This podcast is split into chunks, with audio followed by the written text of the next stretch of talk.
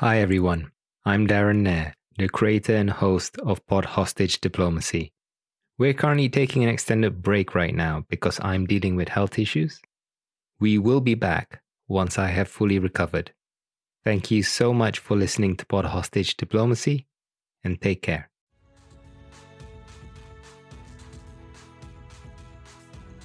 Welcome to Pod Hostage Diplomacy. We work to free hostages and the unjustly detained around the world.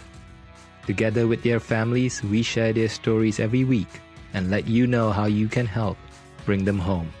I'm Darren Nair, and I've had the honor of campaigning with many of these families for years. These are some of the most courageous and resilient people among us, people who have never given up hope, people who will never stop working to reunite their families and we will be right there by their side until their loved ones are back home. Thank you for joining us. And now, let's meet this week's guest.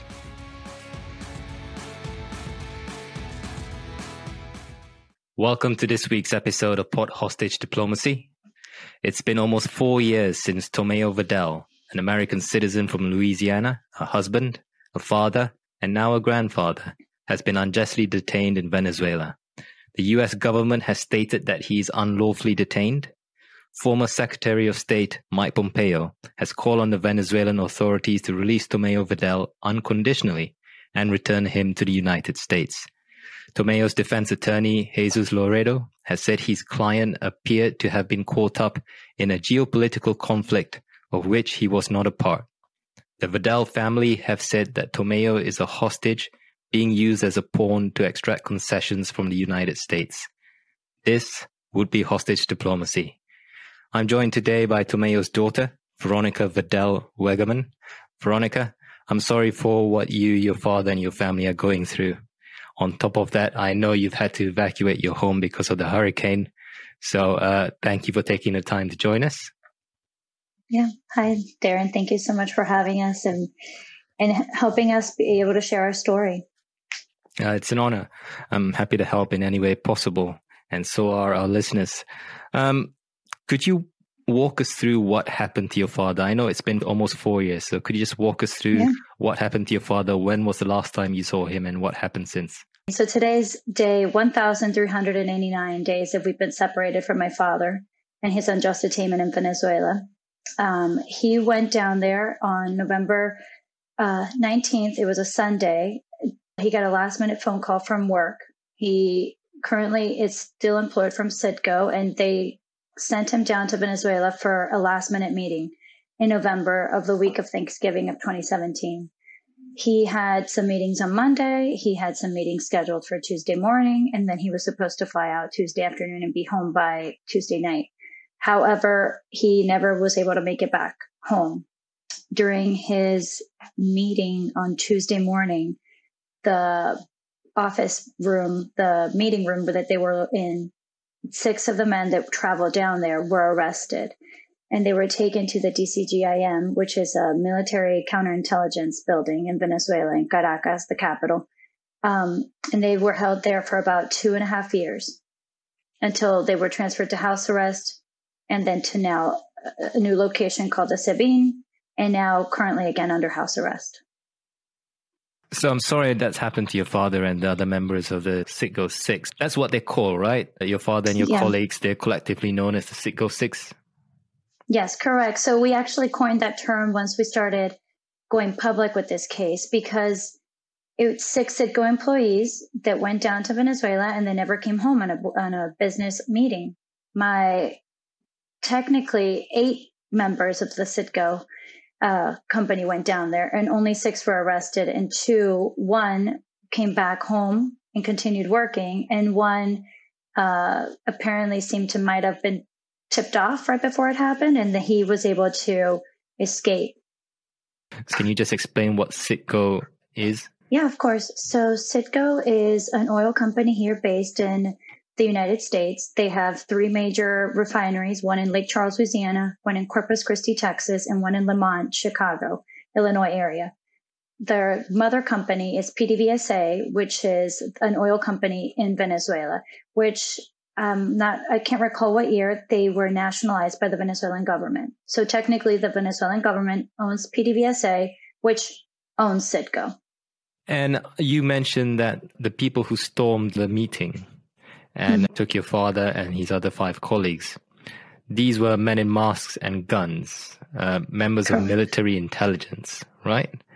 So the place where they're being kept or were kept for the first two and a half years was mm-hmm. the DGCIM building, the Directorate General of Military Counterintelligence. Were they actually arrested on any national security charges? Because unless that's the case, I wouldn't expect military counterintelligence to knock the door down and arrest you if you haven't done anything which is uh, a violation of national security. Correct, and that's that was what was baffling for us. I mean, my father, like I said, when he was taken on November um, 21st, there were armed men masked with, it was about double of them 12, 18, something like that, military personnel that came in masked with large weapons, took them in vans and to the DCGIM. Now, you would think that some crime like that, like you just said, they would deserve to go there. The place, the DCGIM is mainly a place for military personnel to hunker down to live, to train. They have a very small holding cell, which is two to three floors underground. It can hold maybe up to 20 people. And throughout the first two and a half years of my father's stay there, that place was extremely overcrowded. Um, sometimes it would get to over 100 people or more in, inside each cell. Could you talk to us about the deplorable conditions in which your father and his colleagues were held? Because I know your dad is, he's 62 now when he was taken, he was he was about 59, 60. I know he has heart problems. Uh, mm-hmm. Could you just mm-hmm. talk about the deplorable conditions in which he was kept for two and a half years? Sure. So the deplorable conditions at the DCGIM, um, first of all, no ventilation. They were, like, like I said, underground, two stories under, no AC, no running water. Um, you know, it's just no medical care. Uh, sometimes, I mean, we haven't been told many of the things just because I think people try to shield us from the deplorable conditions. But as far as sanitary, the men would have to clean themselves. Uh, if you can imagine, no running water. So then, how can you shower? How can you flush a toilet down? Those types of things, you know, plumbing, um, as far as well as, you know, cockroaches, other rats, other kinds of critters and things in there and then just the overcrowding. The in both places, so for example, the DCGIM and the SEBIN, which both places he was held at, both have lower standards than the Nelson Mandela standards for the UN for conditions in order for someone to be held. Um, so you could imagine what kind of a place that would be. We we spoke about briefly him having heart problems.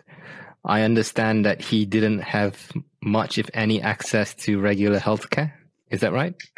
Right. So, my father, I mean, as as any human being, right, the the body just slowly deteriorates. Um, he might be, as he says, he likes to stay strong, mind, body, and spirit, but the body has its limitations. He was taken when he was 59, and he's currently 62 years old. He has several health conditions heart, kidney, others that I don't feel comfortable sharing just because of the fact that it's his personal information. But regardless of a health condition or not, living in such a place with no ventilation, no access to sunlight, they would go months without seeing the sun. Maybe they would go out once. Um, I did mention earlier, but they were also the first year in the DCGIM, they were starved pretty much. He had about, they calculated roughly 400 to 600 calories a day. And that's why he had such a incredible weight loss the first year. He lost about 60 pounds. Um, and the DCGIM is also notorious for torture. They have special rooms and things like that where they perform those tasks. And so all those things combined with a person that already has some health conditions is just very, it's a cocktail for disaster. It's very scary for us as a family worried about him and his health and how he could potentially deteriorate very quickly. You also uh, state on your website that he had no family visits. Is that right? Yeah, so my father is the son of Spanish immigrants. My grandparents immigrated from Spain to Venezuela in the 50s. Um, my mother's from Ecuadorian descent, and her family migrated to Venezuela. Back in the day, Venezuela was a hub for immigrants to go to, similar to the United States, right? And so, um, the only family that we have in Venezuela was each other. My family was, uh, my father was transferred to the U.S. in '99, so we have no family. Um, and with the current situation in Venezuela, a lot of our friends that stayed are also gone, and so there's nobody there to actually go visit him, and there hasn't been he's maybe he's had a total of three visits the whole time he's been um, detained. My mother was able to fly down there to see him. Uh, she saw him three times total, and she hasn't been back since 2019.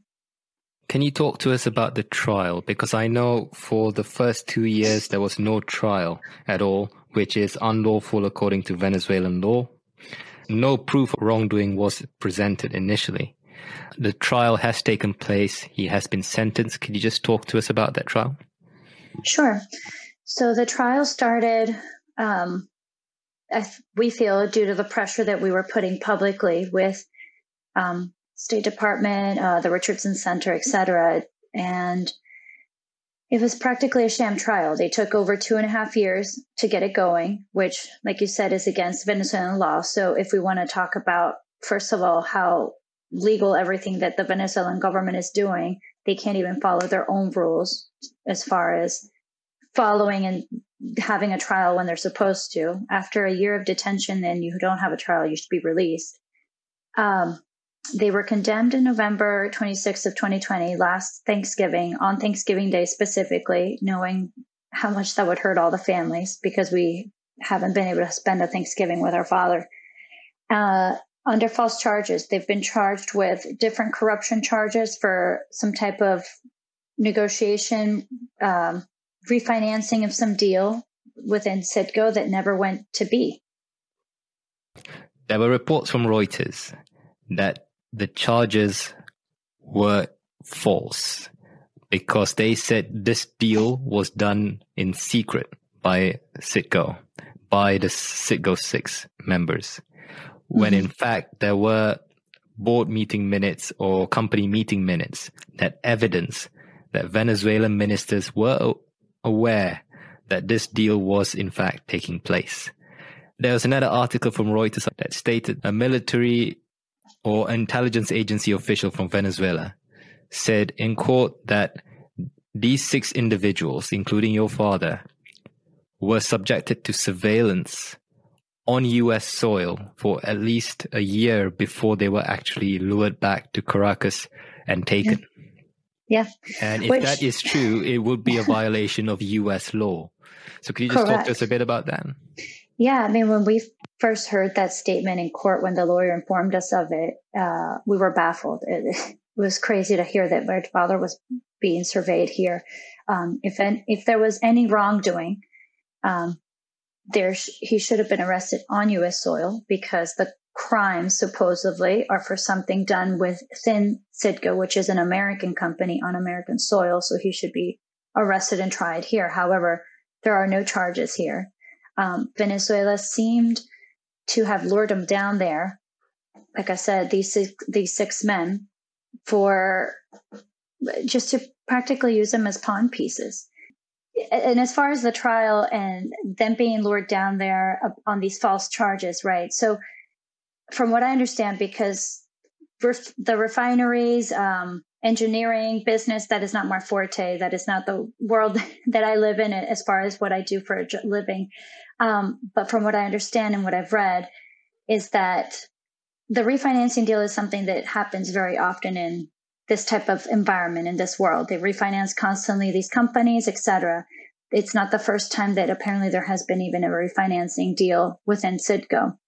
Um, it, to me, it, and from what it seems like, they were charged saying that they, this deal had gone through when in fact, how can it possibly go through? My father at the time was fulfilling two jobs currently. He was uh, plant manager in Lake Charles, Louisiana, and he had just been appointed in the beginning of November of 2017 as the VP of refining. So, what does that mean? He is pretty much like the manager, the person that runs and looks over the three re- main refineries of Citgo within the USA. The one in, like I said, in Lemont, Corpus Christi, and Lake Charles. And he was currently still the manager of Lake Charles because he was doing that position, VP, as an intern. The person that was in that job had just recently retired. And some of the other gentlemen were, again, in not that position. It was like public relations. The other person was, uh, he was uh, the head of the refinery in Corpus Christi, et cetera. And so these type of people can't make those types of decisions you know they can't go off and say okay we're going to refinance this company we're going to get this deal going etc they don't they're not in place to do that. And there is a system. There's a the board members have to be on on top as far as the board members in Citgo within and in within the board members in PDVSA the board members in PDVSA, most of them are government officials, and there are documents online and th- that are you know that people can look up that are uh, free to the public because they were in the court files that demonstrate that several people within Maduro's government knew about this deal that was potentially in the works of happening. Um, but it never did. And when it was supposed to happen was earlier in 2017 when my father was not even interim VP at the time. He wasn't even really involved with that. He was just working within the refinery here in Lake Charles. So you know, when we were finally told that these were the charges, that this is what's happening, it makes absolutely no sense because dad, um, he is a family man who has worked for, you know, 36, 36 years, 35 years of experience as a mechanical engineer. He worked 17 in PDVSA. We moved to the US in uh, 1999, and he's worked 18 years in Citgo, moving up the ladder as an engineer progression would. Nothing to do with being able to refinance a whole company. I also understand that no reporters or human rights groups were allowed access to the trial. Is that right? Correct. Um, that's something that is definitely uh, noteworthy. They did not allow for um, for the free press to go in. They didn't allow for for the UN to go in to even at least see the them at the time. And then before uh, when they were taken a few times to court or for different documents and things like that, the U.S. embassy officials were not allowed. Uh, that was at the time when the U.S. still had an embassy in Venezuela. They have been since booted out and they're currently in Colombia. And they weren't even allowed to go see them. They never had consular access. Uh, Dad is American Venezuelan, and therefore, with both nationalities, he should be able to have consular access also from the U.S. And he was always denied. Um, the Venezuelan government always said that they did not see him as American, even though he had an American, he has an American passport.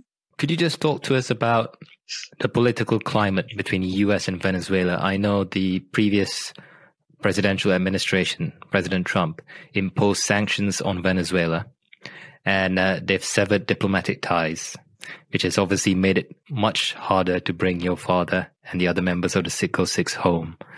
Could you just talk to us a bit about the political context and the importance of an oil company like uh, Citgo, which is owned by PDVSA, and just Venezuelan oil in general, and how that relates to the political tensions between Venezuela and US at the moment?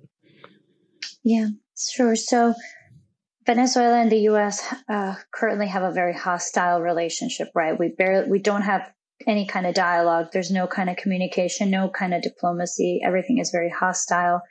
Um, ever since uh, former President Trump was in charge, he constantly would sanction Venezuela for different things, uh, which made it harder and harder for them to collect either money from Citgo or sell and produce their oil, etc. So that kind of already puts this tension where they when this happened, when my father was taken, I we believe that they're using them as bargaining chips in order to get some relief in these sanctions, uh, sanctions relief, start dialogue, etc.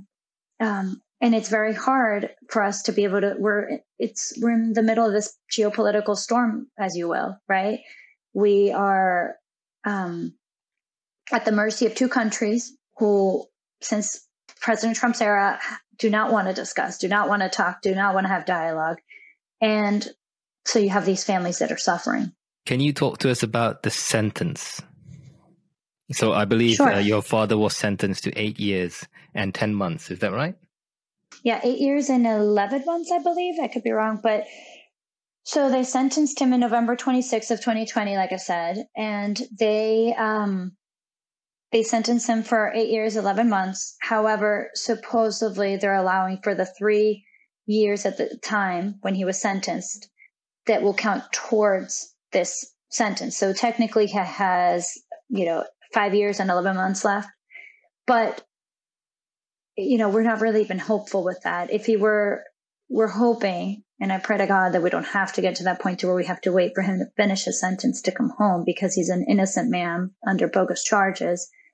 But we've seen with other cases that are politicized like this that even though the people complete their sentence, the government afterwards doesn't want to let them go either. So they continue holding them. So this is why your father's defense attorney, Jesus Loreto, said that his client appeared to have been caught up in a geopolitical conflict of which he was not a part. Correct. So dad has never been um, a political figure of any sorts. This type of situation is just beyond our minds. It's comprehensible. He went down there for a business meeting never came home. And we're stuck in this geopolitical where we're, you know, storm where we're at the mercy of two countries that just need to sit down and dialogue and get these men home. Um, the U.S. continues doing certain things in Venezuela as well, as far as maybe giving some concessions for this or that, or wanting certain things. And I don't know. We don't believe that that's right. They need to sit down and if they want to do anything first with Venezuela is to resolve this issue of the Americans that are being held. Can you talk to us briefly about the other members of the Citgo Six? Because uh, your dad was taken with his five other colleagues. Um, five of the Citgo Six, including your father, are American citizens. Uh, one of them is a permanent resident. Could you just talk to us briefly about the other members of the Citgo Six? Sure. So they are all um, men in their, you know, fifties. Dad's in his early sixties uh, all family men. They all have families. They, uh, the other five live in Texas. We live in Louisiana. And um, they've had to weather this all together. Their camaraderie of being two and a half years together in the DCGIM, constantly confined into one room. They uh, then were under house arrest. Some of them have fa- family down there, and they were able to, you know, have a place to stay, etc., visits, whatnot. Um, and yeah, and then they were all again back taken to the SEBIN, which is a different notorious jail, and they all shared a room there as well. So they've been through this together, all six of them. So in terms of the names, it's Gustavo Cadenas. Uh, I apologize mm-hmm. if I'm mispronouncing the, their names. Jorge Toledo, That's... Jose mm-hmm. Luis Zambrano, Alirio Zambrano, and Jose Pereira. Yeah. Right? Okay. And yes. they were all kind of at similar levels in management like your father or were they were they at different levels? Uh, around the same. I mean, you have uh, I don't remember exactly what all of their exact positions were. Some of them were VPs. Like I said, one of the other gentlemen was the manager of the refinery in Corpus Christi, which what would that person have to do with a refinancing deal of a whole company, right? Uh, and then you had the CEO, which is Jose Pereira um, who was the CEO of Citgo. The other men um, were within management and things like that. What we found was f- very weird and tricky. So when they were taken, d- dad disappeared on November 21st for 33 days. Um, for those first 33 days, we didn't know if he was alive or dead. Uh, there's no playbook to know on what to do when this happens. When we found out that that happened, I immediately left school.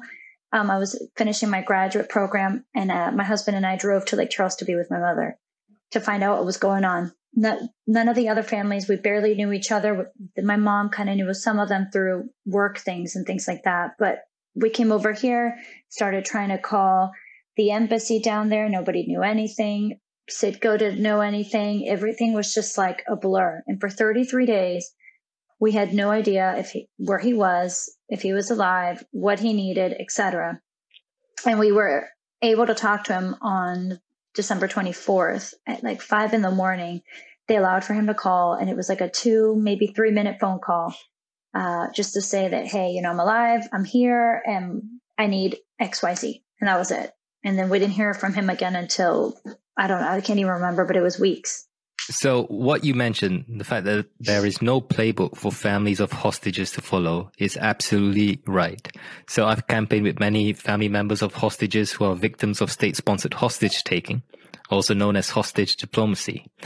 And all of them say that if they could do it over again, they would go to the media immediately. And what I mean by that is some of them tend to stay quiet for a few years or a few months uh, because if they've spoken to either the State Department or the Foreign Office or whatever the equivalent of that is in their respective country, and the government always tells them, uh, "Let us uh, solve this behind closed doors. Keep quiet. Um, if if you go to the media, things become messy. Let us handle this."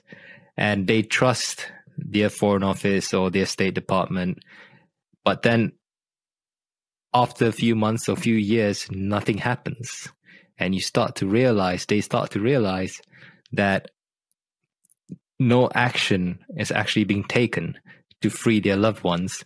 So they all end up going to the media. Um, can you talk to us about your decision to go public and launch the Free Tomeu Vadell campaign?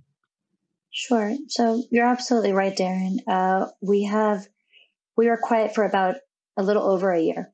We were scared in the beginning because we didn't know what to do. There was a lot of weird things that were happening within Citgo at the time here in the US. Uh, it, it was very scary times. We had no leadership, and so we decided slowly to, you know, talk to State Department, talk to the embassy, and things like that. Um, and like you said, no one really gave us a straight answer, and everyone kind of manipulated us almost. I want I I want to say that word because it kind of felt that way. They, we were pretty much told to be quiet. And if we would do it over again, I don't think we would have stayed quiet from day one.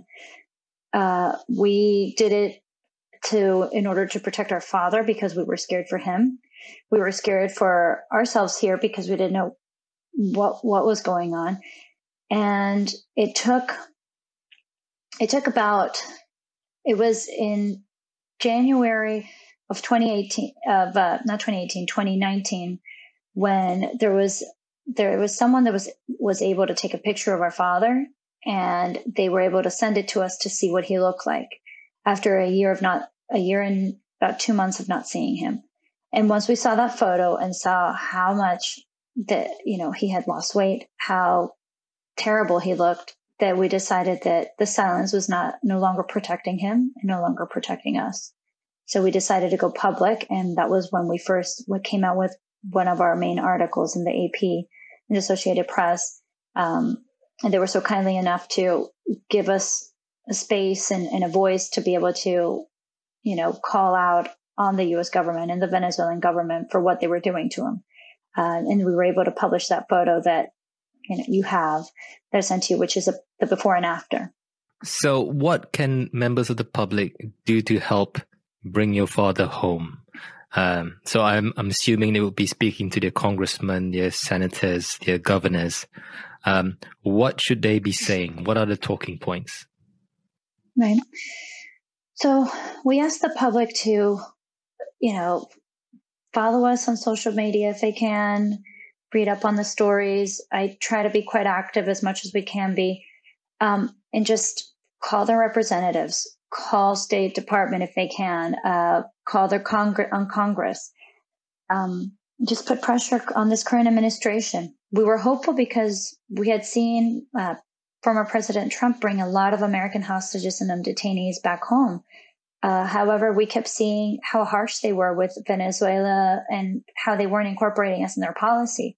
Uh, we're hopeful that hopefully Biden's administration will be different. However, it's September and we're still in this unknown of what is going to happen with Venezuela and their policy. Uh, and so we ask people to, if they have any contacts, to please call them and help us plead for a cause, uh, to put pressure on them to bring them home, ask why they're not home. What are they doing? These are six innocent men, six families that are suffering. They're all, several of them that, in, including my father, have become grandparents during this these times they've missed, you know, several birthdays, anniversaries, etc., uh, Christmases, Thanksgivings that time will ne- will never get back. And so we really, really need the public's help to put pressure. You mentioned what the public can do is follow yourselves on social media. I know you have a website called tomeuvadell.org. So T O M E U V A D E L L dot org. tomeuvadell.org. On Twitter, I know you have a Twitter account. I know there's a free Citgo6 Twitter account. Can you just uh, tell our listeners uh, how to follow you on Twitter? Yeah, sure. So you can follow me at VVadell, V as in Victor, V again, A D E L L. Um, that's Veronica Vadell. Um, and I usually will post updates, articles, etc., opinions of what is happening. And then the Free Citgo Six occasionally will also post things on all the gentlemen as well as some of the other families have theirs embedded in there too. So you can, as if you follow one of us, you'll start to see the trend of all of the different things that are happening to stay updated with um, what we need the public to do. So even though your father hasn't been freed, there has been some progress in the last nine months. So he's now uh, under house arrest as opposed to in prison or in a basement of a military intelligence facility. He is under house arrest. Could you talk to us about his current living conditions? Sure. So as as um, early as it was April 30th of this year, uh, he was granted house arrest as well as the other five men. Unfortunately, like we don't have any family in Venezuela, we don't have any friends, and it's very hard to find um, a place that can be rented for such a high profile case, right? Uh, so we had to kind of scramble with the lawyers to get assistance to find a place for my father to stay when he called us on on April 30th to uh, to say that he was being granted house arrest again for the second time. Uh, we found this uh, little mini garage that is next to a house that we rent, and the garage has been converted into two bedroom, two bath where he stays there as well as Gustavo Cardenas because he also does not have property, family, etc., where he is able to stay at. Um, so my father um, brought him along to stay with him, and they both share this very tiny space, which is great in the sense that we think that you know this is hopefully a stepping stone to coming home because it's called house arrest, but it's house arrest in another country when your house is here in Lake Charles, Louisiana, where I'm currently at um, and, you know, he's not home. Uh, he's an innocent man. This is the second time that he's been in house arrest. So we're always constantly holding our heart in our hands because the last time he was taken out of house arrest very abruptly because something happened within the Trump administration that the government in Venezuela did not like, and they were taken. Um, and again, they were missing for about 45, 50 days, and we didn't know where he was at the time again. And so it's this rush of emotions to where we're being constantly toyed with. Uh, and we don't, you know, we don't want to go through that again. I'm just, we feel that this was potentially a nice offering, a gesture, as you will, from Maduro to President Biden. Um, but we don't think it's enough. If you want to have dialogue with the U.S., then you should not be holding U.S. citizens hostage. You shouldn't be holding them uh, unjustly detained, hostage, whatever it is that you want to, terminology that you want to use. They need to be released before there's any kind of dialogue between both countries. Now, talking about terminology, I understand there is a difference in how the families get treated and the amount of benefits you get to access from the US government depending on whether your case is classified as a hostage case or wrongfully detained. Now, the US government doesn't seem to appropriately identify or recognize victims of state sponsored hostage taking and instead call them wrongfully detained. Now, if you are, it's my understanding, and correct me if I'm wrong, if you are a hostage, you get much more support from the US government than you do if you are wrongfully detained. So I've seen the the statements from the US government, from the State Department.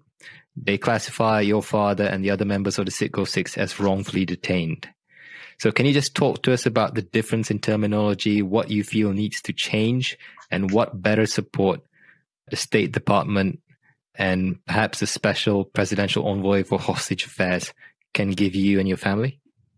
Sure. So, I mean, that's been an up an upward battle since day one. It took a long time for them to even recognize that they were unjustly detained as well. It was mainly just, well, they're being arrested. There's charges. We need to await a trial. They're in a sovereign country, blah, blah, blah. But at the same time, you have the US government saying that they don't recognize Maduro as president.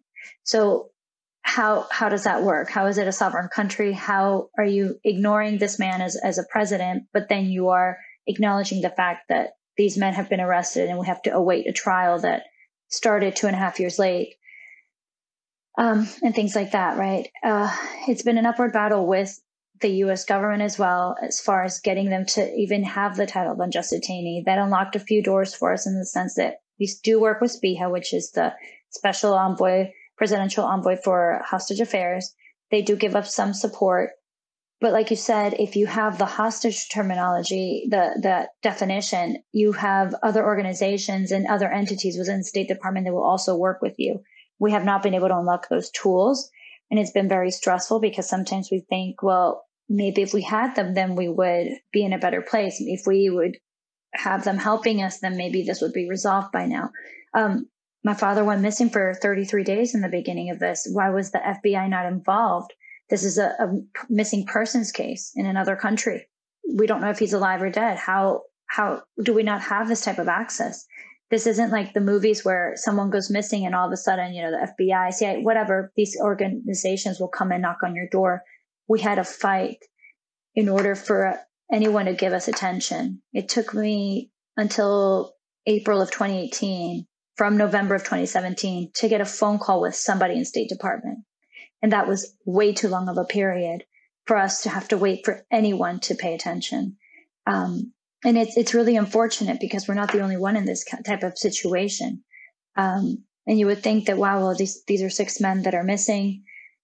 Some, it would, some, someone would do something, but we constantly have different things that happen in the world that just kind of put us on, on the back burner of the news. You know, uh, we thought that, you know, at a certain point things were moving along and something happened with President Trump or coronavirus, et cetera. And it's just constantly puts us in the back burner as well. So it's been really hard in general to get uh, to where we are now, to where I think we have some momentum and a decent following to, you know, be able to give my our cause and our, my father support. So, what can the Senate and the House of Representatives do?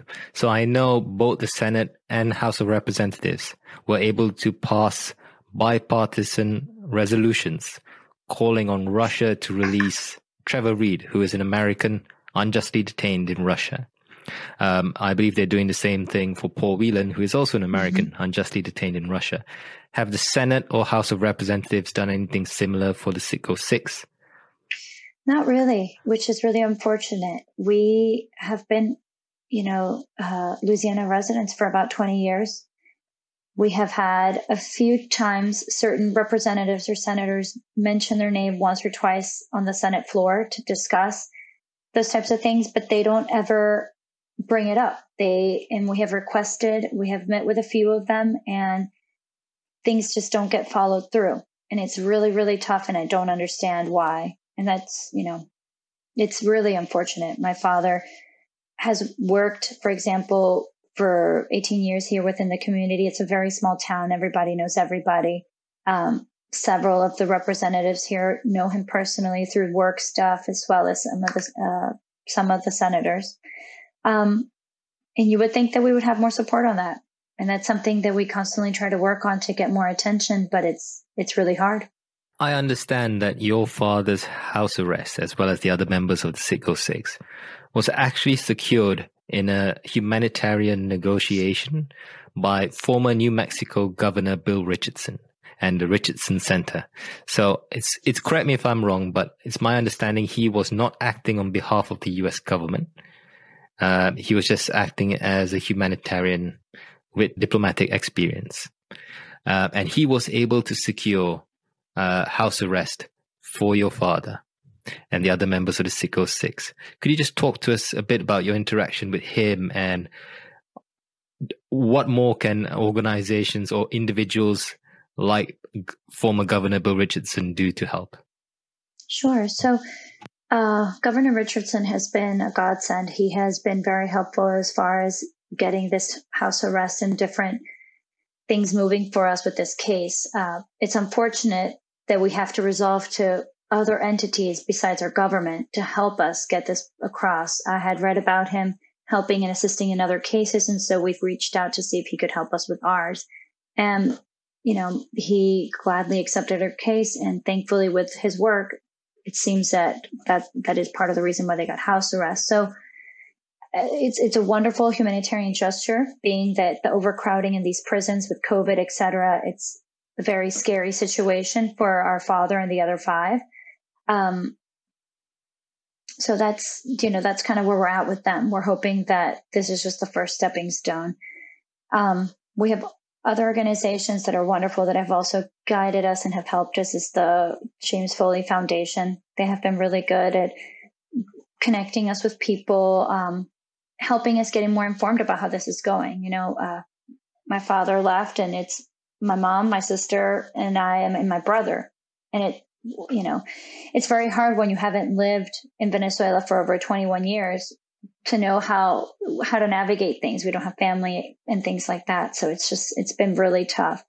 Uh, I do believe though that within this past I want to say a year, year and a half, State Department and SPEHA have upped their game in the sense that they have noticed and have sensed the the difference and issues that they've had with some of these cases and they have changed their protocol. And it seems that for unfortunately new cases, there it, it's a much better there's a better protocol to handle them and it's much more organized.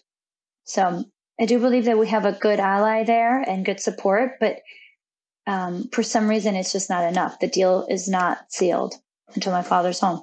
What can President of the United States Joe Biden do to help free your father? Well, I believe that Maduro constantly keeps calling for him publicly, saying that he wants a dialogue, he wants to talk to the U.S., he wants to open, you know, channels of commerce, etc., business.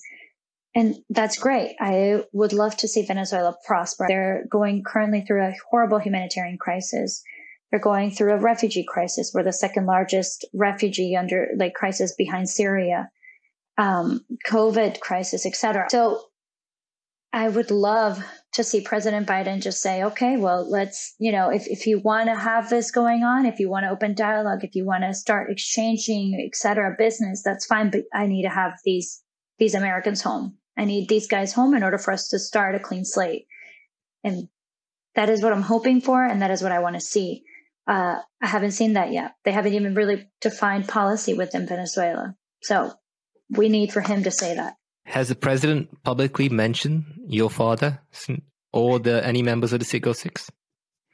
Unfortunately, no.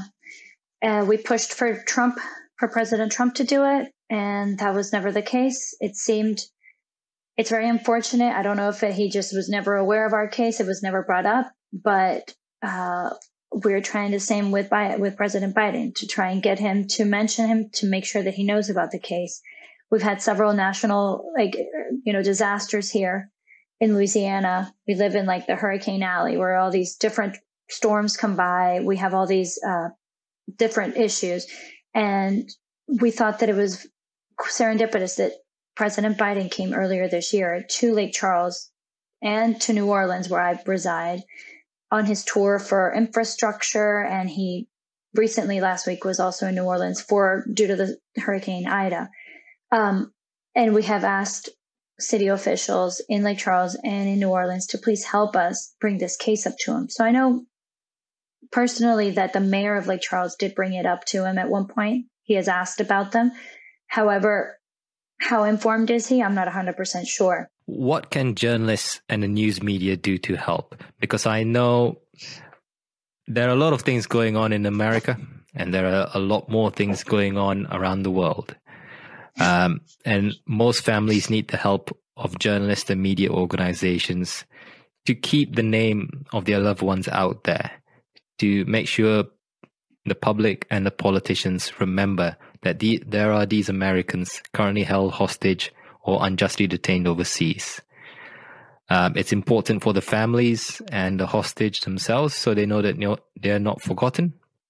And it's important to make sure that the politicians remember to act. So, what can journalists and the news media do to help your family? Sure. Well, we've been grateful so far for many of the journalists that have helped us bring the story out, but uh, continue giving us that support. It's unfortunate that at times they need a new twist, a new spin, a new something that's happening in order to write about the case. I wish they could just help us just, you know, write uh, something to get the attention of the US government or the Venezuelan government to help us with this.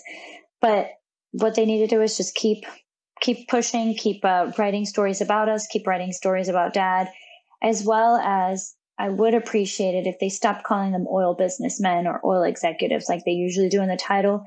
This is more than just six oil executives that are being currently unjustly detained in Venezuela. They are six humans that are currently, this is a human, like living through a humanitarian issue. This is more than just business at this point. This is a humanitarian issue that needs to be resolved, and these six men need to be brought home before something, um, you know, catastrophic could happen, and then it could become it gets a lot worse. So we're almost at the end of our interview. Is there anything else you'd like to mention to our listeners? You know, just to help us continue with our uh, with playing our case, help us put pressure on the U.S. government, State Department, help us put pressure on Congress. Uh, if they know anybody or any contacts or anything that they could think they could help, even the craziest ideas sometimes work. We've met some uh, out there characters that have been able to help us in different ways. We've had to go through many different struggles that you couldn't imagine throughout these almost four years. Um, so any little bit helps. We could do, um, you know, put us in contact with anybody. Follow me on Twitter. Go to our webpage to read about what's going on. Um, that's pretty much it. To our listeners, if you would like to send messages of solidarity to the Vadell family, Please post them on Twitter using the hashtag PodHostageDiplomacy and we'll share them with the family. If you have any questions for Veronica or myself, please post them on Twitter as well using the same hashtag. And if you get many questions, Veronica and I will have a separate Q&A pod to answer them for you. Veronica, I really appreciate your time and I'll be right here by your side with our listeners until your father comes back home. Thank you for joining us.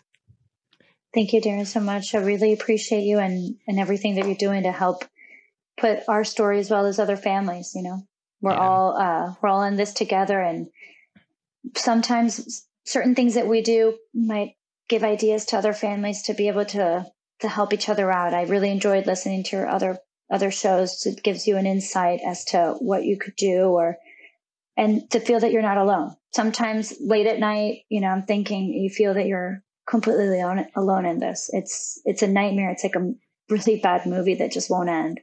Um, but knowing that people like you and then there's other families that are unfortunately going through this really help and, and give us the strength to go, go on. No, you're very welcome. It's an honor to help. Um, and, and thank you for taking the time to speak to us. And like I said at the beginning, I'm sorry for what your family going through. I know it's not a club that any family member likes to be a, or wants to be a part of. But let's hope that there's more awareness about this and there's more legislation that holds governments that do things like this accountable. Uh, so people like your father can come home and it doesn't happen again to anyone else. Thank you very much. Thank you.